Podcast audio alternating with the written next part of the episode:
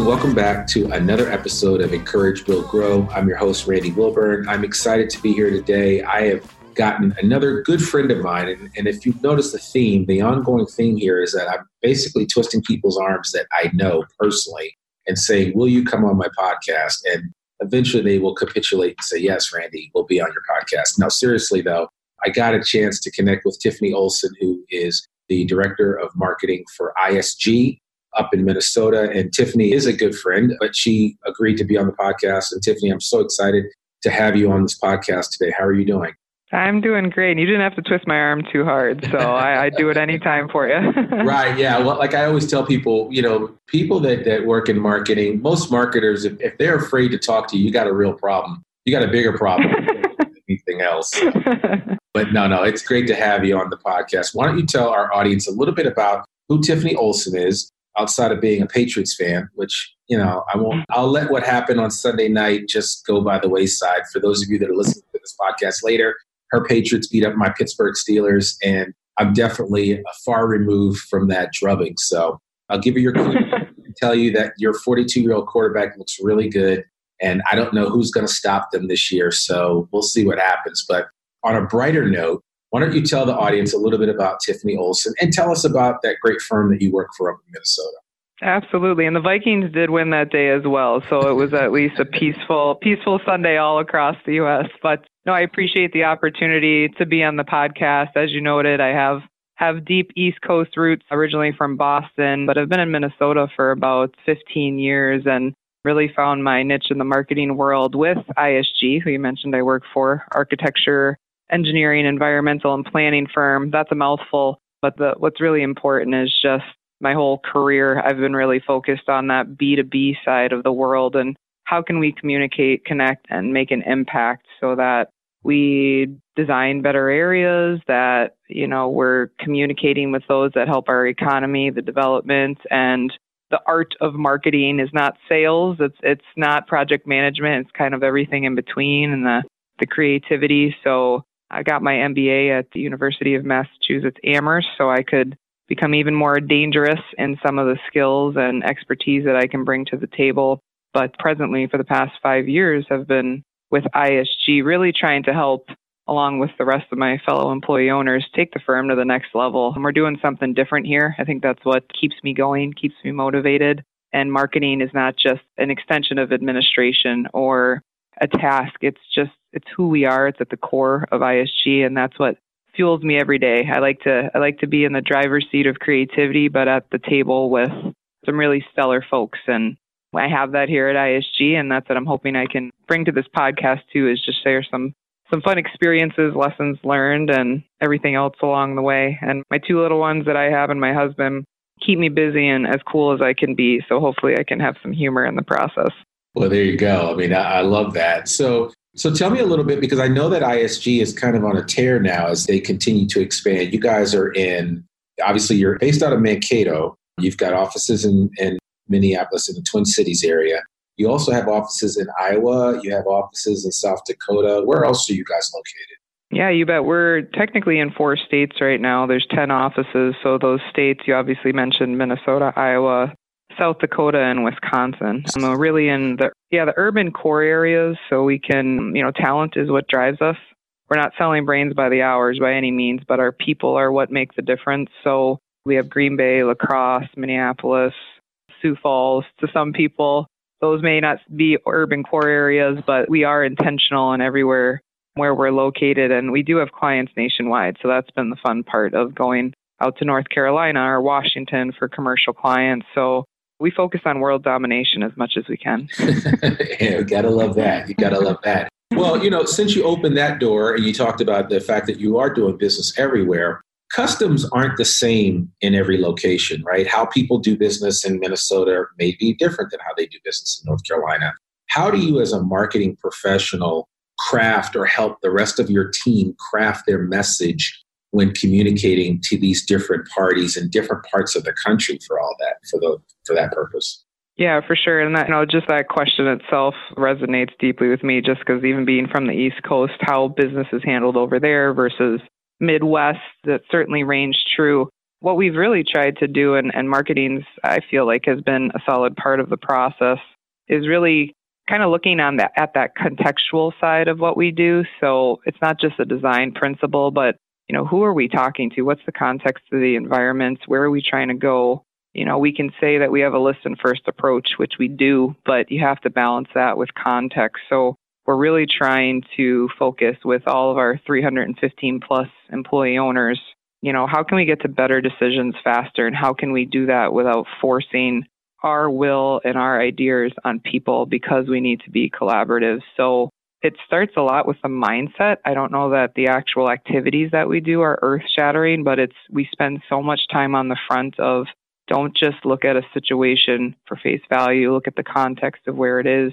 How can we listen first and you know listen to understand versus listen to reply and then what can we do to then articulate that and follow up and make sure that we have a competitive advantage with something tangible. So it's a lot of principles and practices versus like some, you know, some crazy software or fancy, you know, word template that we put out there. It's really kind of like the mantra of what we try to live by and feel like that, you know, leadership and marketing, we're really trying to promote that at all levels.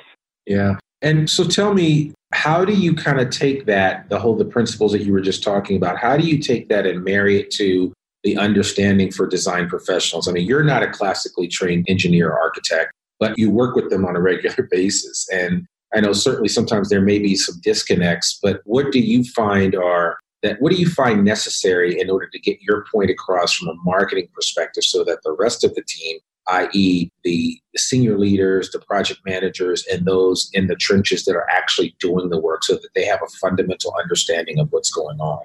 Yeah, you bet. You know, it's a good question of, you know, storytellers, not lies, but storytellers is what we try to promote our marketers to be of, you know, be that journalist and let's connect with the professionals that are architects, engineers, maybe more focused on the project or the specific service, or they zero in on something that the client says. And let's get back up and ask those journalistic style questions so we can extract that. All those professionals, they have all of those communication answers and skills within them. It's just not intuitive for them to lead with that. So we're trying to make more of a journalistic storyteller sort of approach right off the bat of let's ask those questions. So it's about the client, it's about the end result, the experience, where we want to go. Let's get those out of the way and identified and written down and you know, on a post-it note and guiding our interactions before we start jumping into the weeds on a technicality that yes, we need to deliver on, but you can't go there until we start at the top. So it's really that question style journalistic approach that I'd feel sums up what we try to do. So, do you guys, I mean, uh, because obviously you got it down cold and, and you fully understand the nuances required in order to be effective with that type of approach. What are you guys doing internally to kind of prepare the rest of the team to think that way? Because I know that that you know, again, you know, when I as I've traveled around the country and talked to engineers and architects, you know, they say to me, Randy, you know, I just don't understand this. I mean, this is, you know, can I just talk to them about the project and be done with it? And, and I'm like, no, you know, you, you said it perfectly. You got to create a story, right? People don't remember the facts and figures that you give them, but they'll remember a story all day long. And if you can weave a pertinent story or a narrative into your process of any project, it will resonate more with people and it will it won't fall on deaf ears. For and I'm sure. just curious to know what are you guys doing to kind of set that up and to help people get more into that story making mentality or story making mode. One thing we're trying to do, and we certainly and myself cannot take credit for it, it's been promoted and shared by many folks that I think get that storytelling aspect, but the empathy mapping we say that as a firm, we really try to be empathetic. And again, big difference between empathy and sympathy, but that empathy mapping is huge. And, you know, the, the Cliff Notes version of what that is, it's, it's just, you know, we go through our highs and lows and we think that, you know, when it, we're high as far as it's at a good spot and or where we want to be that somehow everyone else is, but yet when you put yourself in somebody else's shoes, your high may be their low. So to understand the experience they go through, things that are important to them, and then marry that with what our empathy and our highs and lows are, I think is starting to hit the mark because it allows people to identify, well, this is how I like to do it and this is how I see things. And we kind of turn the tables of, you know, so how do you think that is on the other side of the table? And what experience are they going through? And when you identify those gaps, you kind of start to go, all right, I should spend a little more time here. This is why it's important for us to identify the why and the how and, and the experience up front because it builds confidence throughout. So you know, it's it's almost like a psychology practice, and none of us, you know, have PhDs by any means, but just kind of just kind of that natural process, I think, is something that we're really trying to work towards because I think it takes a technical mind and allows them to put on a different hat that maybe they're not accustomed to. Yeah. And you know, it's funny. I think more and more firms, design firms that is, are understanding this process and are hiring people like yourself and others to be able to engage their employees at a high level to have this conversation and help them to develop their communication habits and to grow with them. Because I think it's, I mean, to me, it's communication is one of the most important things outside of leadership. Without solid leadership and the desire to just ultimately see people become better at everything that they do, communication is to me the lifeblood of any design firm.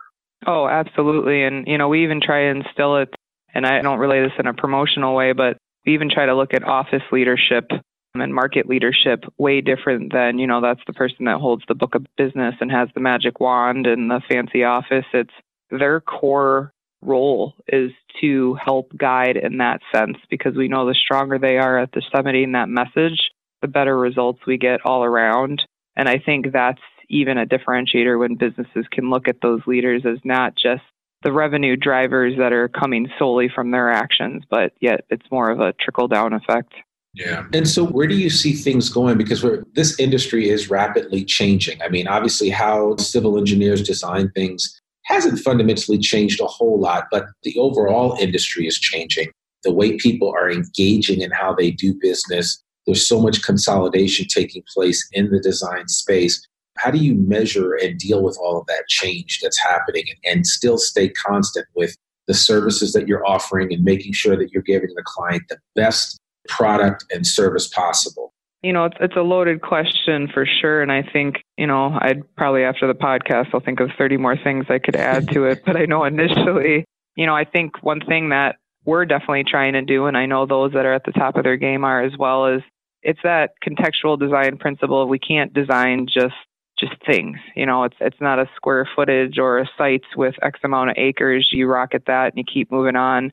Everything is connected. There's a holistic view to everything. And in order to to make our world a better place and start making sure there's intentionality in what we're doing, I think we're really focusing on that contextual design aspect of yes, you want this, but let's make sure we take in our surroundings and what else is impacted by that and how can we make sure that multiple objectives are achieved. And the other part too is, you know, obviously we all get smarter, whether on the client end or the professional end. And we have to be so cognizant to that communication you brought up of community engagement now isn't just on, you know, a fancy park or a convention center. It's on every project. And to make the world work, we're really focusing on it doesn't matter whether it's a water tower or street reconstruct we have to do the same amount of communication and effort to make that go well for the betterment of the cities and the clients as we would for something that's maybe more commercial and and sparkly. yeah. And I think even as you mentioned that with regard to community engagement, and I, I'm always telling people, I think you know you should get involved with the stakeholders in your community early and often, even when there may not necessarily be a project in place, because when you build those relationships, right, which we know relationships are the lifeblood of how we do business. People do business mm-hmm. with people that they like. Relationships are built that way. I mean, that's how it is. And I think people need to think about how do I go out and intentionally develop something and that's that is a relationship that's not necessarily a quid pro quo.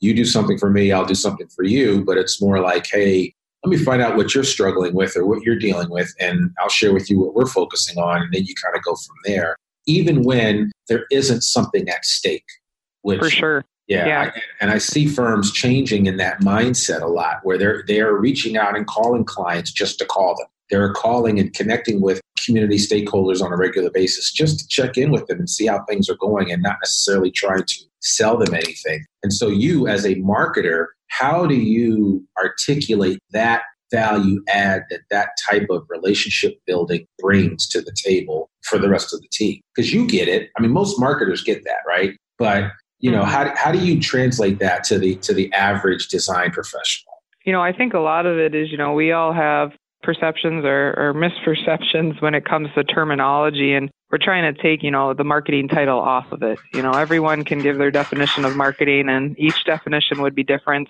so we're trying to say, you know, it, it's not a, a marketing function, a sales function, a PM function. It's a return on relationship, and we we kind of have a collective group that just tries to further that message so that there isn't that mindset of, well, I don't need to do that because this isn't a marketing worthy project. It's no, it's it's a it's a relationship based opportunity, and you got to have that three legged stool to be able to to stand upright and we have to just kind of make sure folks know that the toolbox isn't relative to the project that it's no matter what we have to include these opportunities we have a client engagement person that actually sits half in marketing and half in the PM side to kind of help guide that of yeah maybe the creative ideas are coming from a marketing brain but the execution and the awareness has to be outside of the department so we're trying to strategically place people in the right positions, the right discussions. But you know, specifically to your question, it's it's it's just got to be a constant focus. It can't be one project gets all the attention, we go all in, and the the other 90% don't. So we're seeing a greater role in marketing, greater resources that we need, and more non-traditional roles. It's not just the social media person jamming out posts, and it's not just the videographer that's making cool commercials we have to have more dynamic folks so that we can integrate and really just make one team, not a marketing extension of, you know, XYZ. Yeah. And I mean, you take away that compartmentalization, then everybody feels like they have something to bring to the table. Mm-hmm. So, mm-hmm. so what do you, you know, I, we, we do have a lot of listeners that are younger in their career, some that are just getting out of college, and, and maybe, you know, they weren't necessarily prepared for what they will have to do down the road in their career when it comes to marketing and communication. What pieces of advice would you have for those individuals, those listeners of our podcast that are kind of new to the industry? Because I, I, know you see it all the time with the people that you interact with there at ISG, especially the younger folks. And I would just be curious to know what are you telling them? What kind of encouragement, what kind of lessons are you providing to them to kind of help equip and prepare them for what the future will hold for their career, especially when it comes to marketing and communication? For sure. I mean, I love that question too because, you know, we all have this idea when we're young or other people do of like what this job looks like. It's easy to be, you know, say this is what a police officer and a doctor and a firefighter and blah, blah, blah. But for marketing, you know, I think when someone has that creative mindset, if they want to know the why and they want to know the how, of you know that storyteller and they have the creativity to understand how to execute when you get those we call them you know gold nuggets of information. You know it doesn't matter if if you're more interested in promoting those answers electronically or you're someone that's more graphically inclined. I think the art of marketing is really someone's brain that ticks in that sense that you want to dive deep you want to understand that connection and how to communicate and then there's expertise and joy in figuring out a platform that helps bridge that gap. And I think we've opened the doors to people that maybe in a general sense were like, ah, I'm not in marketing, I'm not a writer, or I can't design anything. You know, I've I've been in marketing for 15 years. I can promise you that our creative manager does not want me in InDesign on a regular basis. I am not a graphic designer. I am, you know, but it's more of that strategic understanding that I think the more folks understand, if your brain ticks that way, there's an opportunity in marketing, and then you can specialize in some technical ability to get things across, figure out if you are the writer, the organizer, whatever that may be. But if your brain's ticking that way, there's tremendous opportunity, whether in A&E or other industries, because that is just so vital to where the business world is going. We need those people, those brains and then add a little creativity and flair to it, and you're going to be a triple threat. Absolutely. Yeah, no, I, I actually absolutely love that. And I'm encouraging, especially young people coming out of school, to, to read more, to, to engage both sides of their brain equally because then that creates a much complete, a much, and there's no such word as completer, but a, a much more complete individual that is able to tackle project problems as they come and arise and, and are able to deftly, you know, resolve them with a greater understanding. So I think it's I think it's just for sure. Dude, so so what what uh, what does the future look like for for for you guys at ISG, especially when it comes to to marketing and communication? What are you seeing down the road? Are you worried about the economy, or you guys are just kind of steady moving forward? Yeah, I know it's a it's a good question. We definitely we don't have any arrogance, so there's always a sense of worry because people that aren't arrogant are very aware of you know we got to fight hard. There's nothing that's given to us, but I think what helps us is that we're multi-market. There's 12 markets that we serve. Markets not being geography, but you know healthcare, education. So when one is maybe down, the other you know goes up. So there's a little bit of stability in that, and the fact that we have multiple services within the firm to be able to provide that value. But we do see, you know, obviously there's areas where there's specialty positions that we're looking at. You know, is it an additional talent acquisition? Is it a geographic ad so that we can be closer and extra responsive to the markets that we specialize in? But relative to marketing itself, we're seeing a, a ton of opportunity on that community engagement side. So every project is, hey, you know, we need a web page. We need someone that can help facilitate our stakeholder engagement.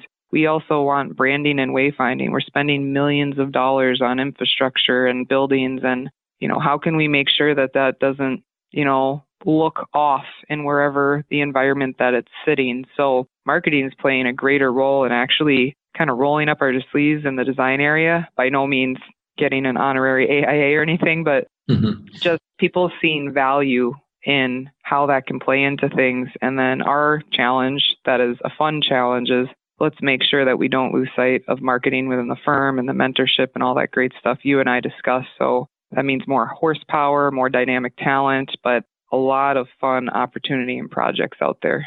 Yeah. And then last, the last hat that I'm going to ask you to put on real quick, because it is an issue that we all deal with in this industry, and that is the recruitment and retention, right? I mean, every firm mm-hmm. is complaining that they don't have enough qualified people to do the work that they have on their plate. And that's just, that's, that's a problem that is across the board in the design industry. What are you doing or what are you guys seeing that is being successful in terms of, and I'm not asking for state secrets. I just want to know what do you, know, what, what are the thoughts or ideas that you have found work when it comes to not only keeping really great people, but also just putting the word out and, and connecting with really great people that could ultimately become employees at ISG?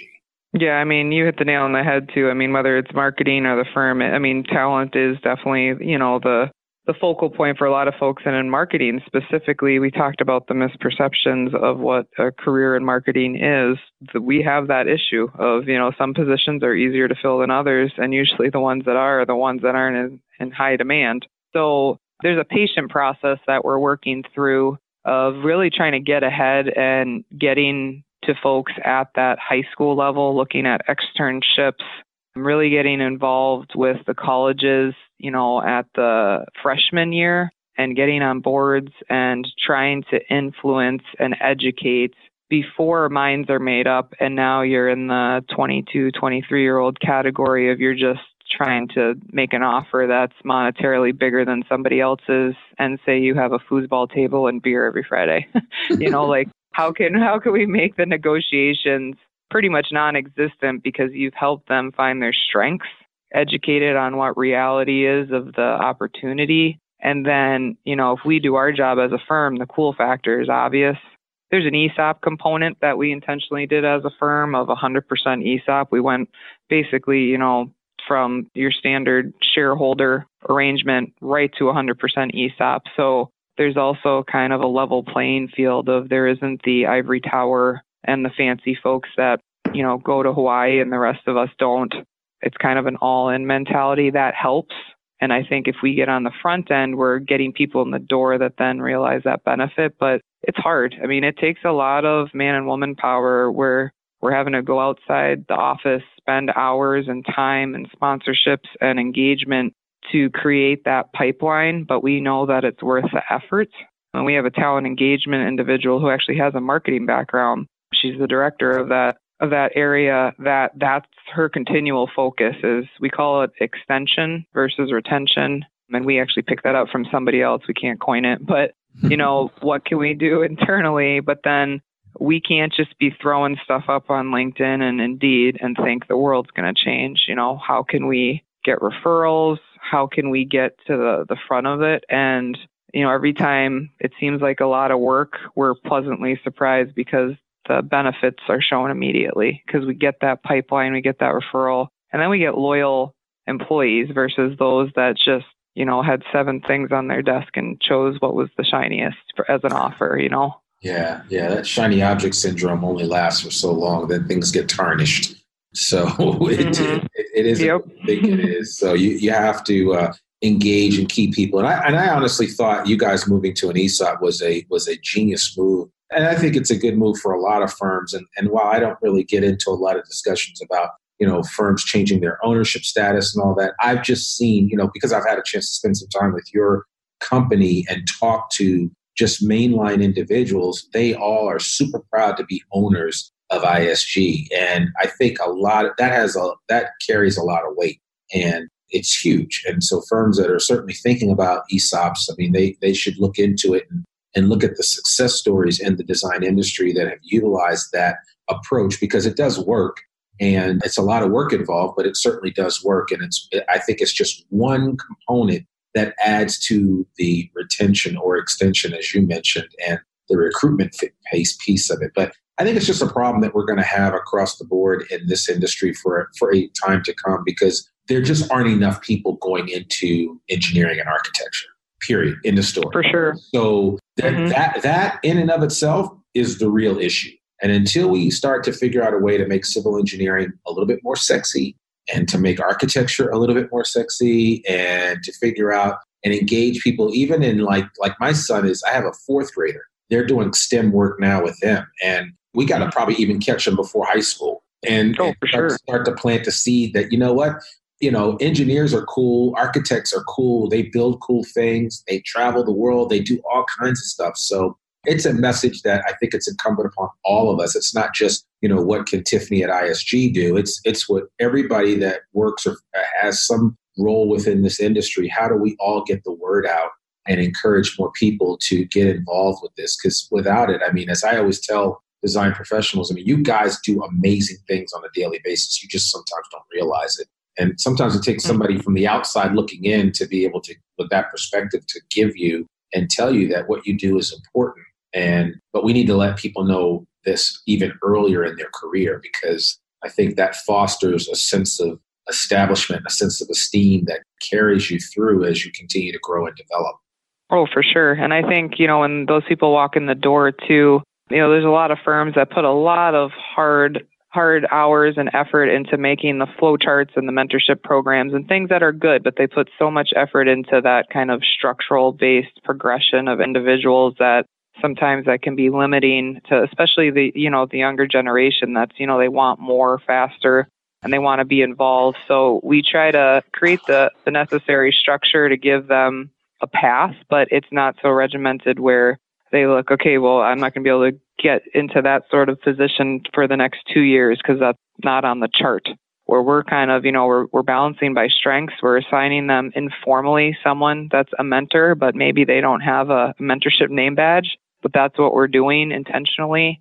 And, you know, you can have that opportunity to be in that position quicker if you show the strengths. And I think that's something that we all have to be cognizant of, of, you know, we say better decisions faster if someone's got the drive and the aptitude, let's just fast track the skill learning and get them in those positions. They'll be happier, we'll be more successful, and we're not telling them that they have to have a birthday in order to, you know, do what they really want to do. Yeah, absolutely. I agree 100%. And it's so funny you brought that up because I'm actually working on a, uh, a mentoring training program to just to help design firms implement a better program. A lot of firms, up, which I'm really surprised about, don't have a, an official mentoring program. Sometimes it's more haphazard or it just kind of happens by accident. But I think like what you guys are doing and what other firms can do is if they become really intentional about creating that environment where mentors and mentees can come together and learn from each other. Uh, I mean, the sky literally is the limit at that point.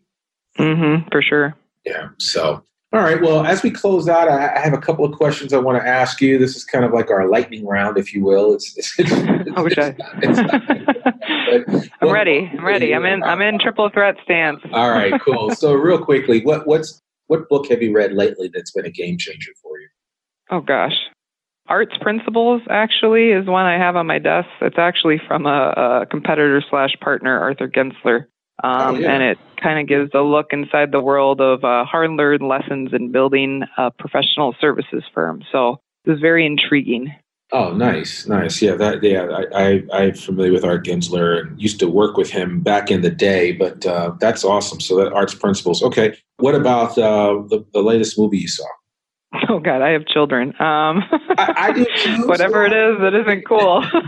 Netflix counts, uh, or you could say Aladdin, and I wouldn't be, I wouldn't hate you for that. So, but um, I'm gonna have to take a hard pass because it's probably Power Rangers oh, 2.0 wow. or something okay. horrible. all right, well, that's all good. That's all good. So, well, I would ask you your favorite restaurant, but since our audience lives all over the country, unless they're in Minnesota, but I, I will say that there are some really good restaurants in the Twin Cities between St. Paul and Minneapolis you guys have a lot. There's a lot going on up there, and, and uh, I know that you. I know that you like the area. Obviously, you haven't left. You've been there for quite some time there, but uh, it's great to visit in the summer, maybe not the winter, but um, we'll, we'll we'll leave it at that. But no, Tiffany, I really appreciate you taking time out of your schedule to to sit down with us here on the Encourage Build Grow podcast.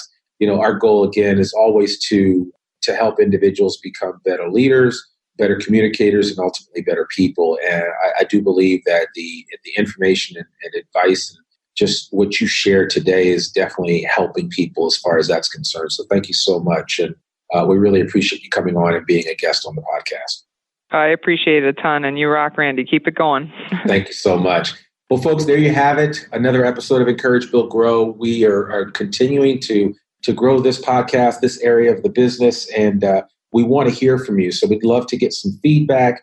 Uh, love to know what you think about the podcast. Don't just uh, give us a rating or review, but also leave us a comment if there's something that you'd like to hear or someone that, that, that you'd like to hear on the podcast, you'd be surprised at how persuasive I could be. I can get just about anybody on this podcast if I really want to. And I'm just kind of working through a, a top list of people now, like Tiffany and others that I've brought on the podcast, Ozzie Nelson, and so many outstanding individuals that really make this industry go. But I want to hear from you. And if there's anyone that you'd like to hear from, or even if you think you might be a good guest on the podcast, give me a shout out. Hit me up at randy at encouragebuildgrow.com and I'll get right back to you right away. I'd love to hear from you. And as always, I appreciate each and every individual here. Like I say, when I go out and do trainings, you guys are making a difference on a regular basis by what you do in the design industry. So keep it up. Keep working hard. Know that you are truly valued, and we certainly are here to support you any way that we can. So remember, encouraging you, building you up, and watching you grow as leaders, as communicators, and ultimately as better people. That's it for today. We will see you next week with another episode. And uh, that's all we have. So I'll see you soon. Bye.